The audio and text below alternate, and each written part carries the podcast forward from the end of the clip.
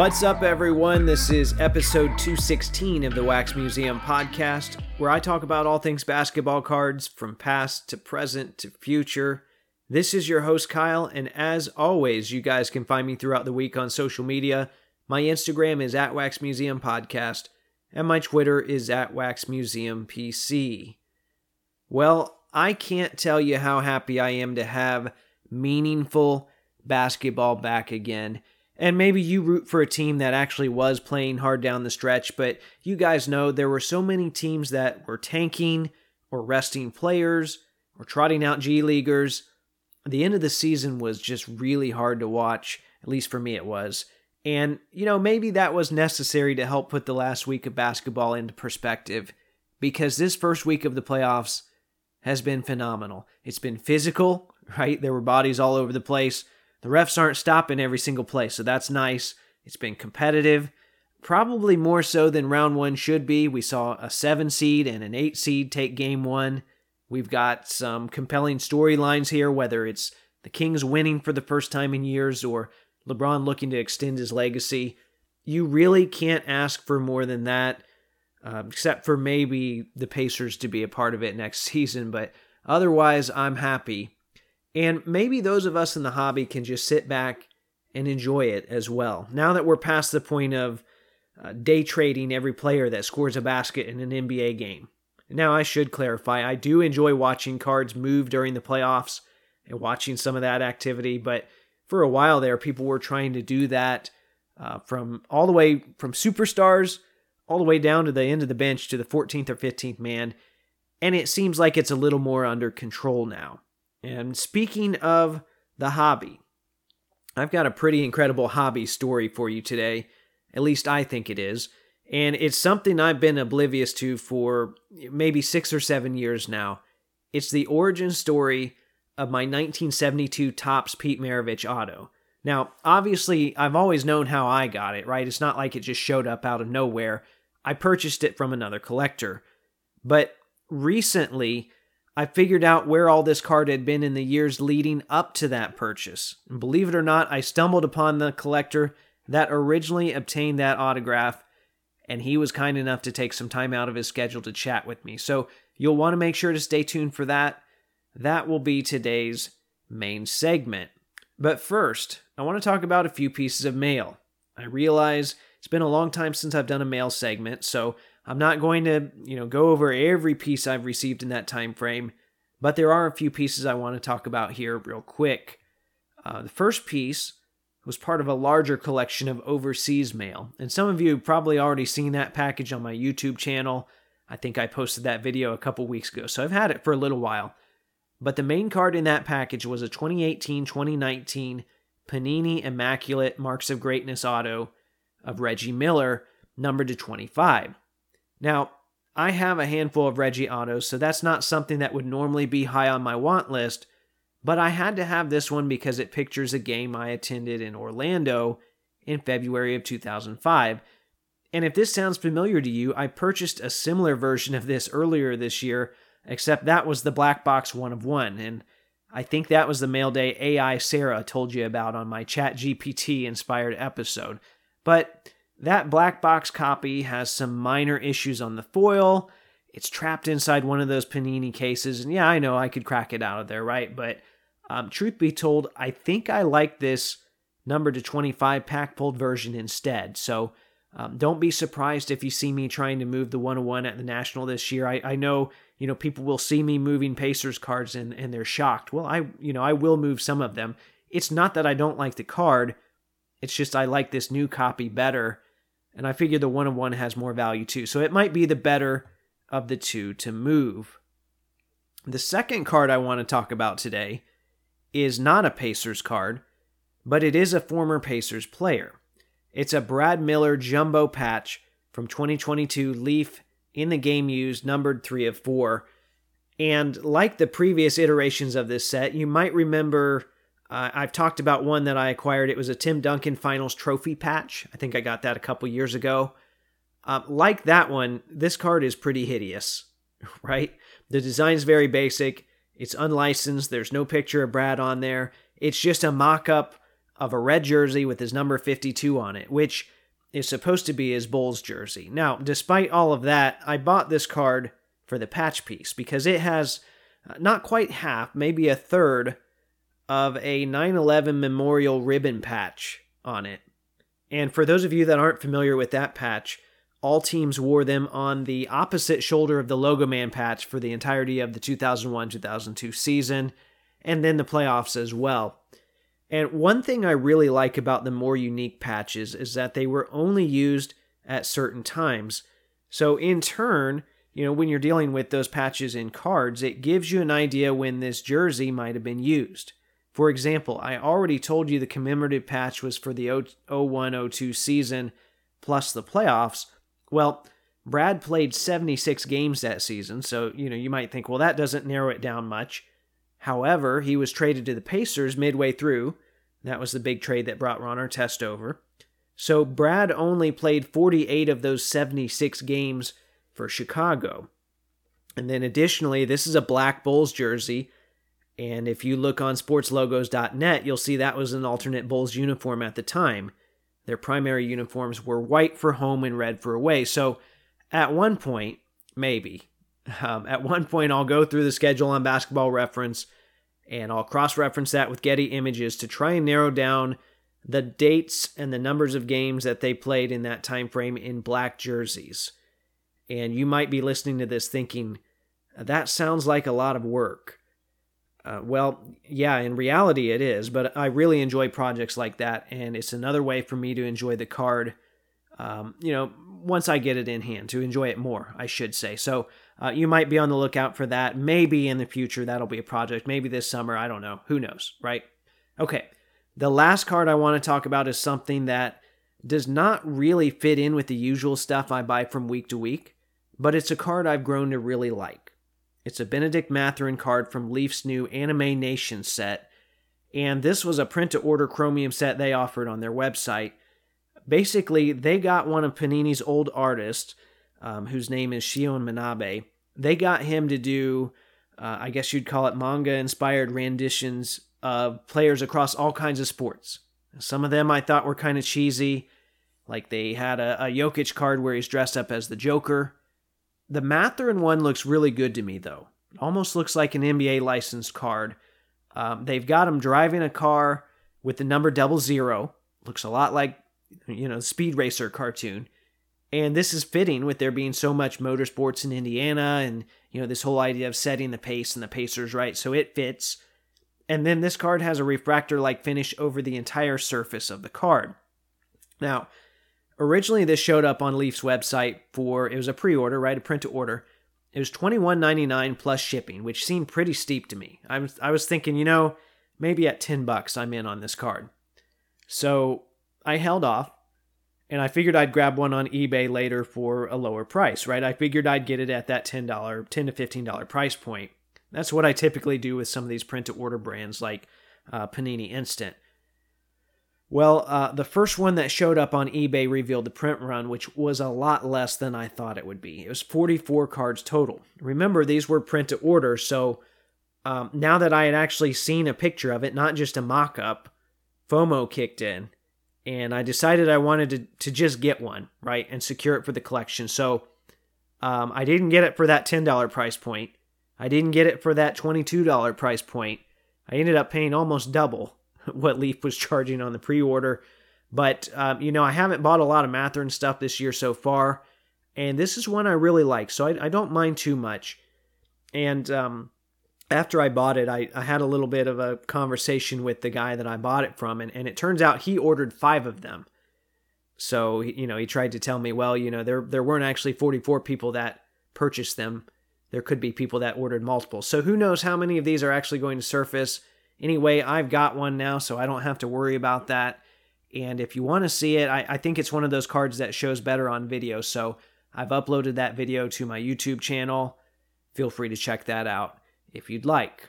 All right, before I move into today's conversation, I want to remind you that this show is brought to you in part by COMC.com, your home for buying, selling, and flipping all the hottest trading cards. Their consignment marketplace is home to over 29 million trading cards from baseball superstars like Aaron Judge to Marvel favorites like Spider Man. COMC has something to offer for every type of collector. Visit COMC.com today to build your collection with your favorite cards. Additionally, some of you have asked me for ways you can help support this show.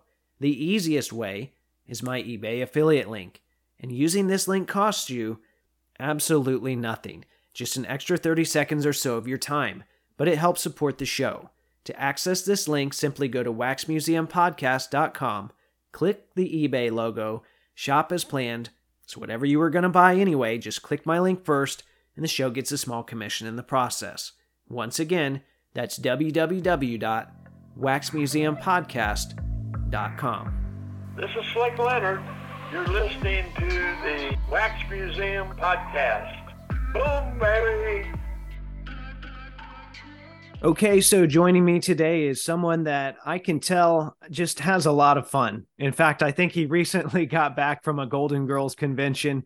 Uh, now, I can't compete with the spirit of Betty White or Bea Arthur, but I think we're going to have some fun here today as well. You might know him from his Instagram handle, which is at John G's Beat, where he chronicles his adventures in the world of sports, celebrities, and pop culture. You might have also seen his website, which is similarly named johngysbeat.com.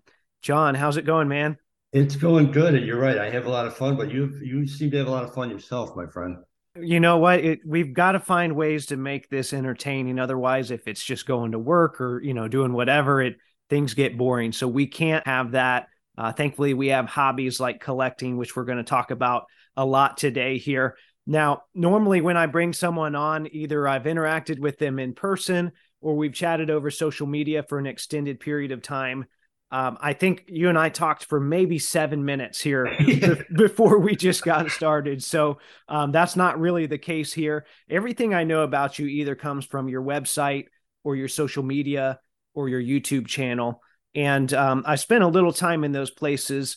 And I was just wondering if, you know, instead of me regurgitating some of the things that you do or some places you've been to, I'd love to have you tell us a little bit about your content and the purpose behind it. Well, I've been in newspapers or magazines pretty much my whole life after college. I worked for a community newspaper.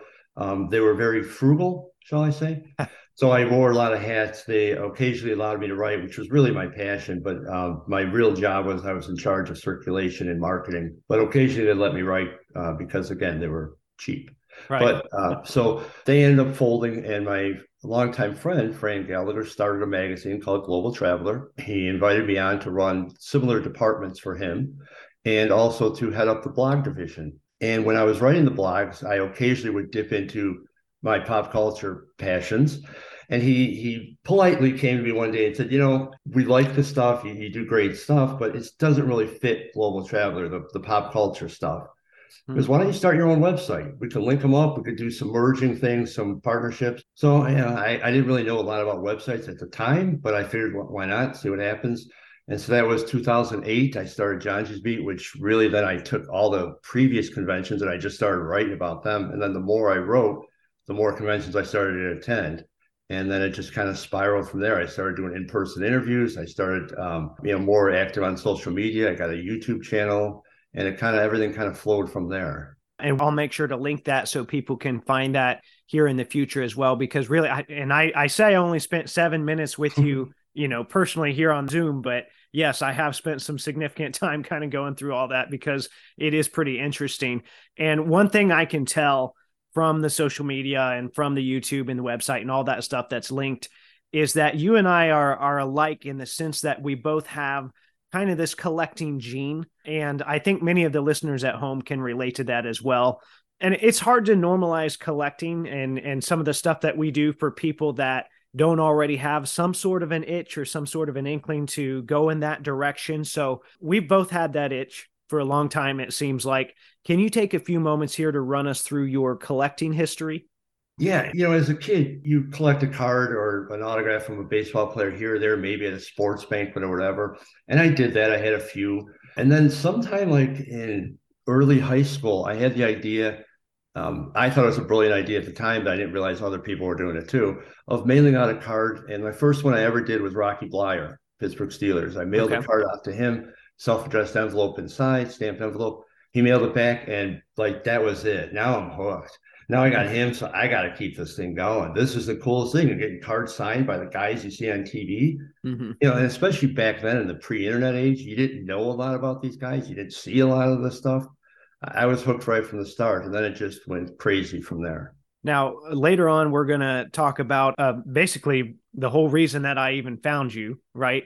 Which sure. is somebody who was not playing for his current team or, or didn't have a current team when you wrote to him. So I'm assuming that this escalated at some point to where what were you buying address list? I know there was well, some circulating. I was really old school. Um, actually, I wrote for a, a, magazine, I guess it was called, uh, called the Autograph Review, free. I just wrote for them free there. I was just happy to be published. I didn't care. Um, but I was so old school. The internet wasn't around. This I'm talking like 1980. Well, when I was in college, so 1983, 84. I would finish my classes at, at DePaul. I'd go to the library and just take time and grab a phone book and go, okay, I know these guys, you know, from the back of their baseball cards or whatever cards they might have lived in wherever, and I would pour through phone books and just wow. yeah, and then just you know, and then occasionally then I think there was a phone number you could call, like a reverse directory or something back in the day, and I would call that and try to to pinpoint players or retired players, you know, and and try to get their addresses. And that's basically it was a lot of time spent it's a lot easier now. There are as you said there's books and websites and all that with addresses on it but i was i was before that well and i know even even in this era where we have the internet i've had friends who i think they'll use like online tax records to see yeah. you know oh well this athlete owns a house in this city but that's with the internet I mean, you're doing this, you know, like you said, with phone books and uh, that. I can't even imagine all of that. So it, it takes a certain amount of, of dedication, and, and, really, it is a talent. You know, some people might not think of it in that way, but I, I think it's a talent as well. So that's a testament uh, to you and, and what you were doing there. Do you have, uh, before we obviously get to the one that I'm centering this whole thing around, do you have any other successes that stick out to you uh, that you might want to share? Well, the the one success failure actually is really one of my favorite stories. I was trying to reach uh, Brian Spencer, former NHL player, and I knew where he lived. I knew he lived in whatever Canada, and I sent him a letter, as I always do, with a couple of cards inside. And then maybe I don't know, a couple months later, I'm live still at my parents' house. I get a call, and uh, the guy, you know, is this John Obleski? I said yes. He goes, um, "What is your contact with Brian Spencer?" And I said, "Well, who is this?" he says, This is, you know, Joe, whatever from the FBI.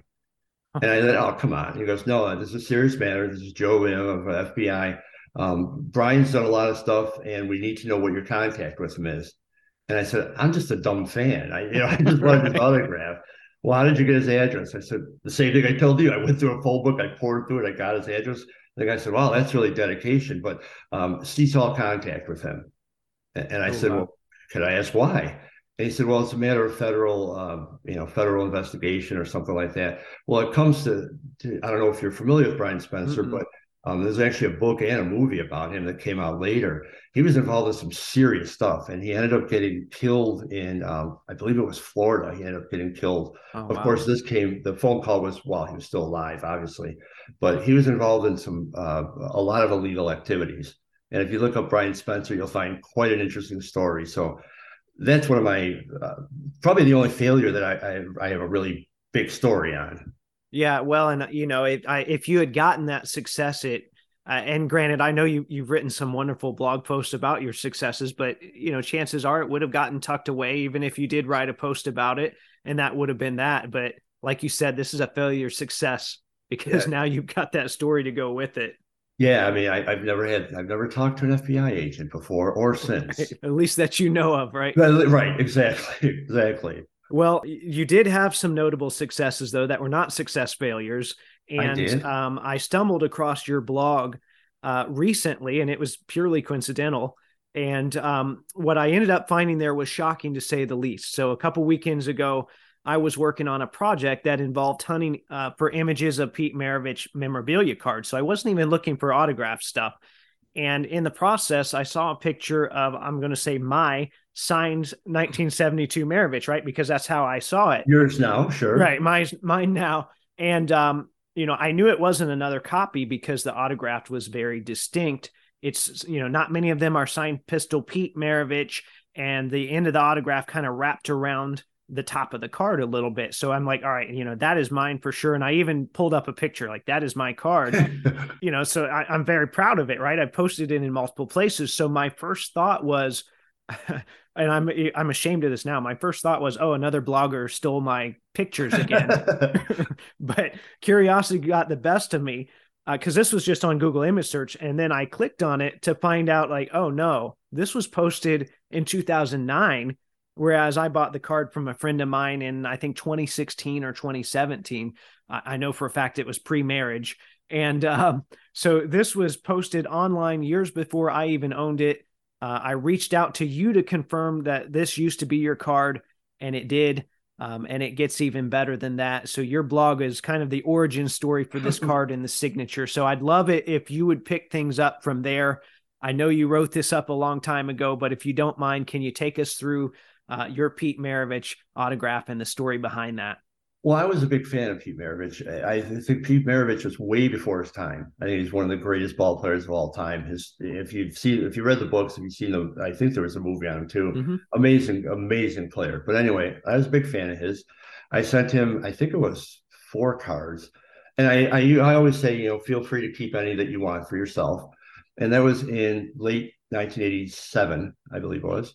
And you know, I mean, I said I used to send out probably five or six, ten, whatever a week, and then it would take whatever amount of time. So two, three months later, uh, beginning of 1988, I guess the cards returned to the mail. All I think it was four of them, all four signed with a note on Jackie Maravich's wife on her stationery from Pete, mm-hmm. saying, you know, thank you for your interest or whatever, thank you for being a fan. And then that was I because I, I, got home from school, so that was like four o'clock in the afternoon. We sit down for dinner with my my, my parents, and on the news comes Pete Maravich died. The so same day, his, right? That day, the yeah, same exact day. Yeah, he was playing in some pickup game in the gym or whatever, and he passed out. He died. The day that I got his cards back, literally minutes probably after I opened up the mail, I found out that Pete died, and like I, first I went from being ecstatic to have Pete Maravich's autographs to like just freaking out that you know, first of all he died. Second of all, he you know he died moments after I got the cards in the mail, so kind of blew my mind. Yeah, it's all just so surreal. Now, you mentioned in there that you got the the letter as well. Do you? I, am assuming you keep that stuff too, right? Yeah. Oh, absolutely. Yeah. And the, the thing was the the gentleman uh, who purchased the, the one card for me, and I very very rarely sell anything. Mm-hmm. When I and and that obviously, as you saw, I sold it to him probably twenty some years after um, after I got the card. Um, he had reached, he saw the blog, he reached out to me and was a, a true Maravich fan. The only reason I, I sold it to him was um, because he was such a fan. And I figured, well, I've got four, you know, I'd like to kind of share it with someone who would appreciate it like I do. Mm-hmm. So I did sell him the card. Yeah, you know, I just, again, I thought it was going to, and it did go to a big fan. I know he was a big fan because of right. the way he responded, the way he acted. But um, he asked for proof. I, I he, he wanted to get authenticated Mm-hmm. And it actually failed the first time. Hmm. And I said, Well, I don't know what to tell you because, you know, I told him the whole story. I said, I've got the letter. So I actually sent him the letter upon him promising that he would send it back. And yeah. so he sent that in, resubmitted it, and it did pass approval. And it was, as you said, he very rarely signs that particular way. Yeah, that's what drew me a lot to that uh, particular card. I mean, also, I was searching for a signed 72 Topps, which you can't get too picky, but there are some out there. Like I've seen some on eBay um, that are in black Sharpie that are just kind of scribbled pistol. Right? right. So it's right. it's not, you know, it's not a nice autograph. And even the other cards you got signed look great as well. So yeah, I was going to ask you, I knew you had like four Pete autographs. At some point, it probably sinks in like, this is worth a lot of money. You know, I've got four of these. I, I know it's it's something that you wrestle with, but like you said, you you know it's going to a good spot and, and it did then. And um, that was kind of when I interacted with the person that I bought it from, that was kind of his condition to me. He's like, look, I know you're doing this 1972 set you know, I hate to to give up this card. He sure. had a couple Pete Maravich autographs himself. Um, so it's just interesting how all that comes about. The story behind this card, though, and and you know, I I didn't know all of that, so I I'm I don't even know what to say. I'm kind of speechless here because it adds a whole nother layer to this thing. So anyway, now this story and the card are reunited six or seven years later, and, and that wouldn't have happened without your blog. So I'm a huge advocate of, of sharing hobby stories, and I know you do it as a passion. Uh, but you chronicled this card in 2009, and, and now I have another reason to appreciate it for my collection. So obviously, I'm on cloud nine, but um, I do want to give you a chance to share a little bit more about your collection as well before we go today, because you've been so generous with your time. And I don't want to restrict you to just sports because I know you collect other things. If you don't mind, go ahead and run us through your favorite three pieces in your collection and tell us a little bit about each one. You can start at number three and then work your way up to number one. Well, it's hard to put them in order but mm-hmm. I, I, actually I have two here that I will show you. And the third one I would have had to take off my wall, so I can't do that. but this is a um, this is a signed Monica Abbott jersey. Monica Abbott is one of the greatest softball players ever. Huh. She's a pitcher. Uh, she was a casual friend of mine. She played in Chicago with the Chicago Bandits. She's been on uh, three Olympic teams, I believe. And um, after she left Chicago, we stayed in touch. I've interviewed her several times and she was very gracious enough to uh, give me a jersey and, and, sign it. That's got a lot of personal meaning to me because I know Monica, because and obviously how great she was. Right. Uh, I don't have a whole lot of jerseys signed. I don't have a whole lot of jerseys, period. Mm-hmm. Um, which brings me to my next one, which is something that you'll appreciate. I think you'll appreciate. This is a. Uh, I don't know if you're familiar with how big you watch the WNBA. Mm-hmm. Yeah. This is a uh, signed Natisha Hiedeman jersey. Okay. I covered Natisha when she was in Marquette. She played okay. up at Mar- Marquette University. I uh, covered her career there a little bit. Obviously, uh, I covered more DePaul and, and Loyola basketball in Northwestern Chicago, but I did venture up to there on occasion. And uh, she was always one of my favorite players. And she was kind enough to uh, sign a jersey, to give me and sign a jersey of, of hers. Probably my number one piece, which isn't really even that valuable. It's a um, a signed ad. I when I was at the newspaper, we did a literacy campaign, and we got we started with a I ran it. We started with a lot of local celebrities that would give a quote about literacy to just to encourage kids. Mm-hmm. And as the series grew, I started going beyond local, and I went to I pitched a, um, an ad to one of my favorite all time wrestlers, Roddy Roddy Piper. Oh wow! And okay. When I when I pitched it, I sent him an email, and to my shock, an email comes back from his agent saying, "When do you want to talk to him?" And I said, "Well, I didn't really want to talk to him. Like I didn't, I, I had never done interviews before, so I like." And then the editor of the paper goes, "Are you insane? Interview the guy. You love the guy. Talk to the guy." So I, I, you know, I did interview him. He ended up appearing in our ad series three times, and uh, he, when I met him in person, finally a few years later, super nice guy, mm-hmm. incredibly mm-hmm. nice guy. Um, he signed all three ads for me and I've got those hanging on my wall. And and from from a personal standpoint, that's probably my most prized possession, just because of the history I had with him. Unfortunately, he passed away a few years back, but um, he truly was one of the most genuine, nice guys you'd ever meet, and really just an insane guy in all the best ways. Yeah, I think the the Roddy Piper was. Uh, it, I don't know if it's it's randomized or not, but when I went on your website, it was like the top spot on the side with the YouTube video. So I, I definitely he, he watched did a promo for me. He did a, yeah. a promo for me. That was yeah, my nephew got him to do that as a surprise for me. So that was one of the cool things. Well, when you meet a wrestler or have access, you definitely got to get a promo out of them. Oh yeah, right. They're they're made for that. Um, you know, there was something you said there. Uh, you said it's my favorite piece, but probably not very valuable or not my most valuable. Maybe maybe is what you said. I think that kind of sums up our hobby uh, pretty well because there's reasons why we're attached to certain things and somebody else is not necessarily going to understand that. So um, only we can have those stories and they don't always carry over with the items. Now in the case of the Maravich today many years later now it, it finally has or at least you know I, I feel like it has. So um, I want you to know that I, I do appreciate you your work and that blog and, and moving that card John, it has been a blast talking with you today and getting to know you a little bit in the process. Before I let you go, I want to give you one more chance to plug your social media handles, um, your website, anything you might be working on. The next few moments here are yours. And I have to compliment you too. You pronounce John G perfectly. Okay. And we had never, you had never asked me about that before, but it's funny because that's always a source of when when I do get promos most of the people got to go through it four or five times before they get it right. But anyway, I, I think that um, that's a testament to how many of how much of your YouTube I sat there and watched one night. I think absolutely. So as you said, it's you can find every if you just look up John G's beat, J O H N G Y apostrophe S beat. You'll find my website. You'll find my YouTube channel. You can find me on Facebook, Twitter, Instagram, LinkedIn. If you care to look at some of my other professional stuff, I write for a magazine online called Global Traveler. I also write for the Patch News sites, which are all over the country. I also write for theeverydayfan.com. They're another sports site. And that's basically it. Well, thank you so much, John. I really enjoyed it today. Thank you. I really appreciate it. You do a great job, and I'm really I'm, I'm happy that uh, Maravich has found a home with somebody who appreciates it like like I do. All right. Well, there you have it. Maybe there was something that we talked about today that resonated with you. Feel free to reach out to me on social media. You can find me on Instagram under at Wax Museum Podcast or Twitter under the handle at Wax Museum PC. In the meantime, if you like the content I'm providing, please subscribe, rate, and review on iTunes, Spotify, or Google Podcast. Hit up the website for my affiliate links. Tag Taco Bell and let them know they can pay me in burritos. And until next time, this is the Wax Museum Podcast.